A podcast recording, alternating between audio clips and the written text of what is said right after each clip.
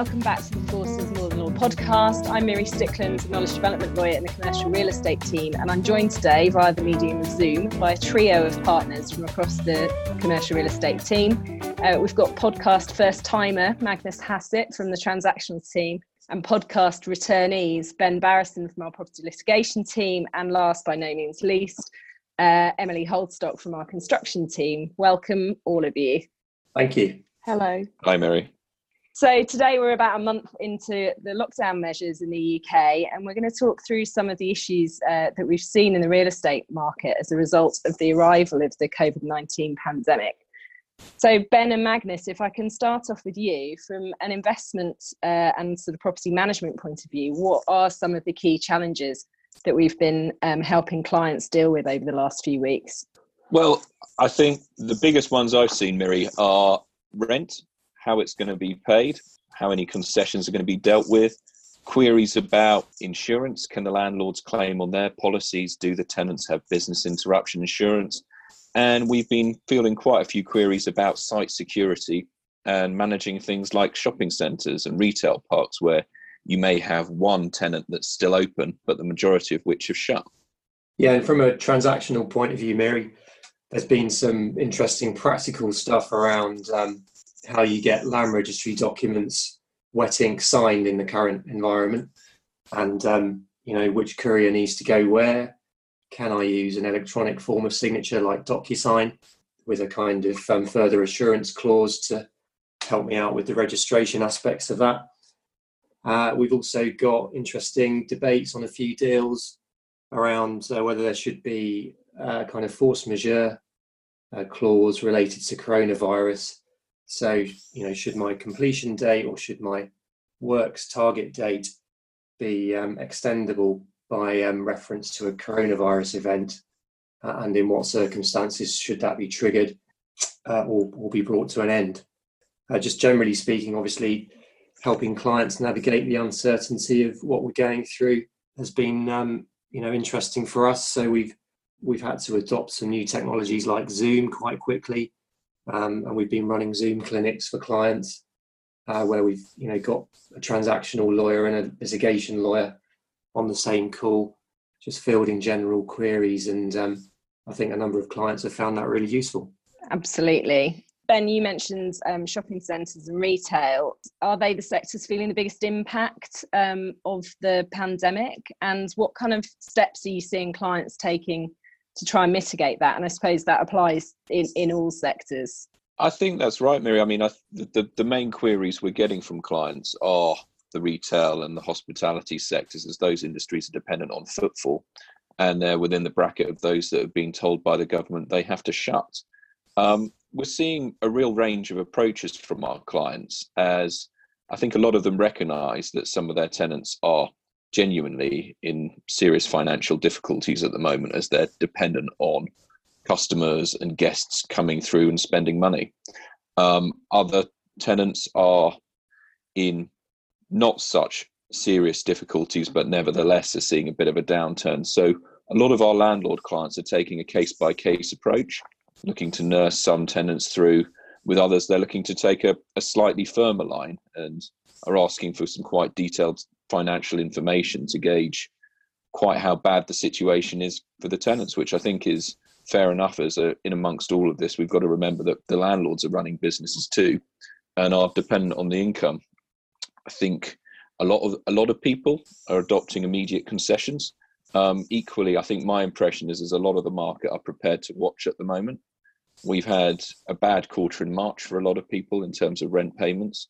Um, we've got the June quarter coming up, which will be nearly three months of no trading for a lot of tenants. So whether that's going to be even worse than the March quarter, and we have a lot of people at the moment lobbying the government for further measures to be implemented to help businesses. Yeah, and what's interesting is that sort of, as Ben says, on a on a case by case basis, you have got landlords and occupiers exploring um, ways to resolve non-payment of rent in a mutually satisfactory way. So, you know, could that look like a, a rent holiday for three or six months combined with a uh, an extension to that tenant's lease? Um, I think we're certainly seeing a few of those sorts of deals coming through. I think one sector which um, is proving pretty resilient is, is logistics, um, as you might expect if you've tried to place an Ocado order recently. um, you know, there's still there's ongoing development um, that we're dealing with, ongoing land acquisition, and we've got you know lettings to the usual suspects in the in the, in the logistics sector as well. So um, I think that's one sector which is um, is doing okay for now. I think it's fair to say, Magnus, isn't it, that the people who are actually consulting, cooperating, and collaborating with each other are getting some quite mutually um, beneficial packages arranged at an early stage and are working their way through the issues. Yeah, yeah, I think that's right. So we have seen the enactment of some legislation, um, the Coronavirus Act 2020. Ben, what impact has the act had, and has the legislation actually gone far enough? Well, at at the moment, Miri, you've got the legislation has put a moratorium on the landlord's ability to forfeit for non-payment of rent until the 30th of June. Um, that means the landlord cannot change the locks and cannot pursue an action for forfeiture through the court. Um, it doesn't do anything to the tenant's underlying obligation to pay the rent. So that is on the commercial property side. On the residential property side, the government has extended timeframes for residential proceedings and stayed every current action and any new actions. There was a little bit of confusion in the market as the original effect of the legislation was to stop all possession proceedings, including trespassers. Um, but as of about 24 hours ago, an amendment has been made. So if there are squatters, people can still take action through the courts to clear the land. In terms of whether the legislation's gone far enough, I think if the intention of the legislation is to get as many people through this period as possible, then from a tenant perspective and landlord perspective, perhaps it hasn't. I can see grounds on which the tenant would say, Why have you stopped forfeiture and left the landlords with the ability to pursue winding up proceedings? And the landlords may say, Well, just about every single other sector is getting a lot of support. What about our reliance on the rent payments? So my feeling is that there's more to come. I think there's a lot of support in the uh, retail industry for the government to do more to help the tenants out. And I would expect if the government does that, that the landlords will get some sort of comfort as well. Okay, we need to bring Emily in here because she's been silent for far too long. Um, so, so Emily, from a development point of view, are projects still managing to proceed? Um, and if they're not, then what are the consequences of site closures? Uh, so the answer to that is, uh, Miri, yes, sites are uh, continuing to be open. I think initially, the first week or so after the lockdown, we had lots of clients contacting us saying what should be happening, should contractors be closing sites, and I think there was a lot of uncertainty, uh, not helped by the fact we had people. Um, like uh, Sadiq Khan coming out in London saying that he thought all construction sites should be shut, and gov- the government saying very little um, or nothing about construction sites. But since then, there has been a flurry of sort of guidance and advice, which which does make it clear that projects can continue safely.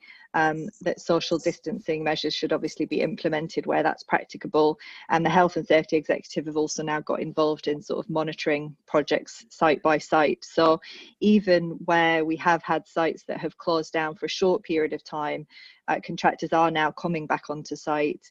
Um, we're seeing building merchants that are open, supplying materials and things. So it is possible for construction works to continue, and anecdotally, that is what uh, what we're seeing and what our clients and, and contacts are seeing.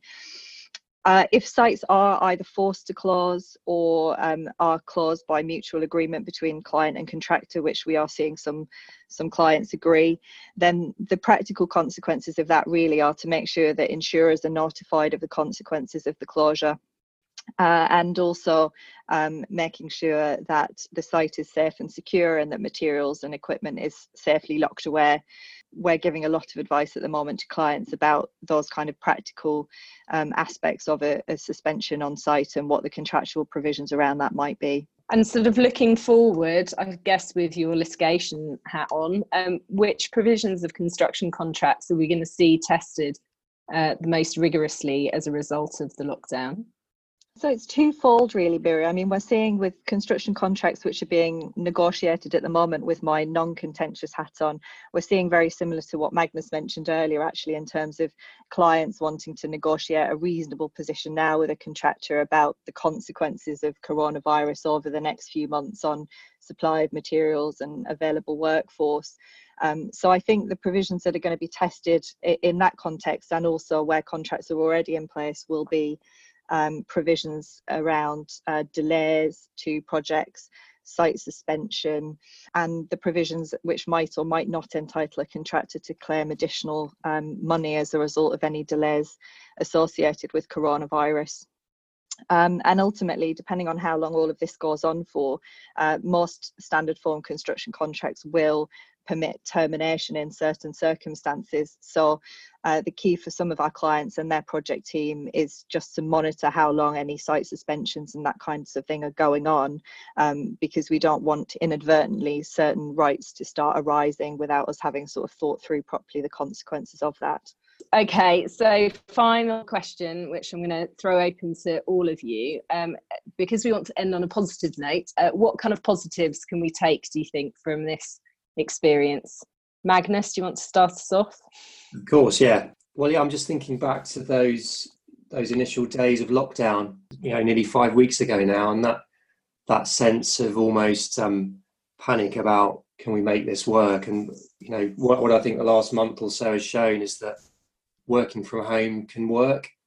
The resilience of the Forsters team, you know, the way we've looked after our clients and each other during that period I think has been you know really inspiring. Separately, I think yeah the way we've had to accelerate um, adoption of new technology really is a, a, perhaps a guide for the future as well.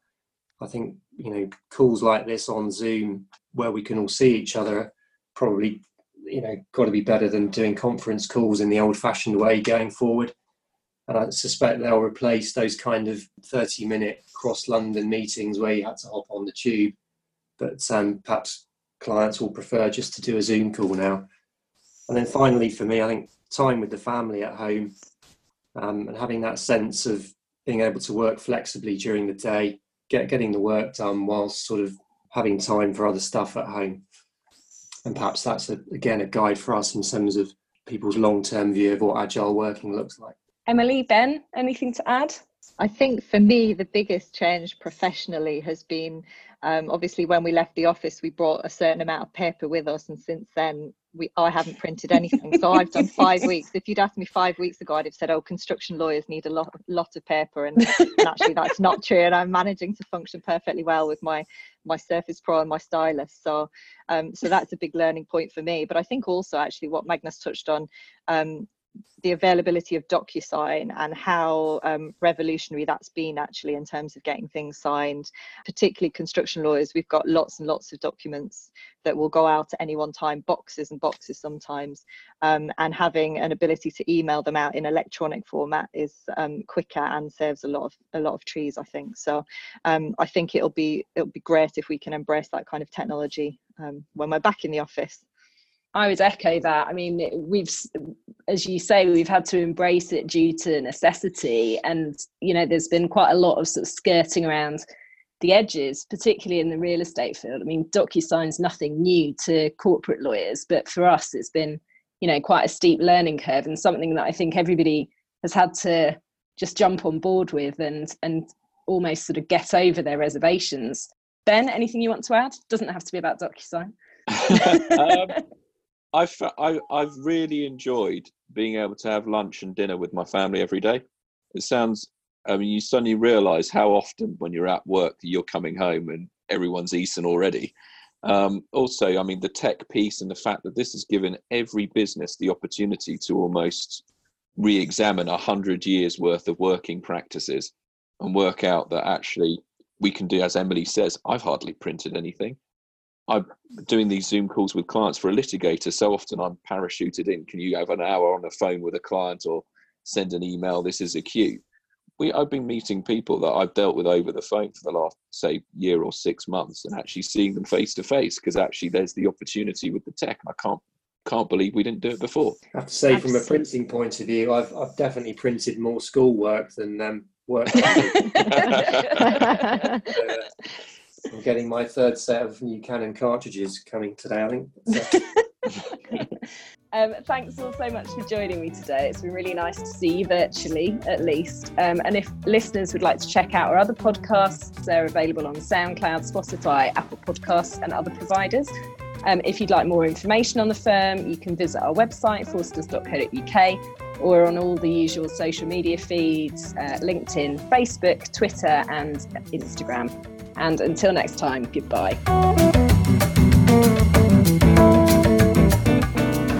Forsters Modern Law podcast is for general information only and should not be considered to be professional advice. Forsters LLP accepts no liability or responsibility for any direct or consequential loss arising from the use of, reliance on, or reference to this podcast. Forsters LLP makes no warranty or representation as to the accuracy of the information contained in this podcast.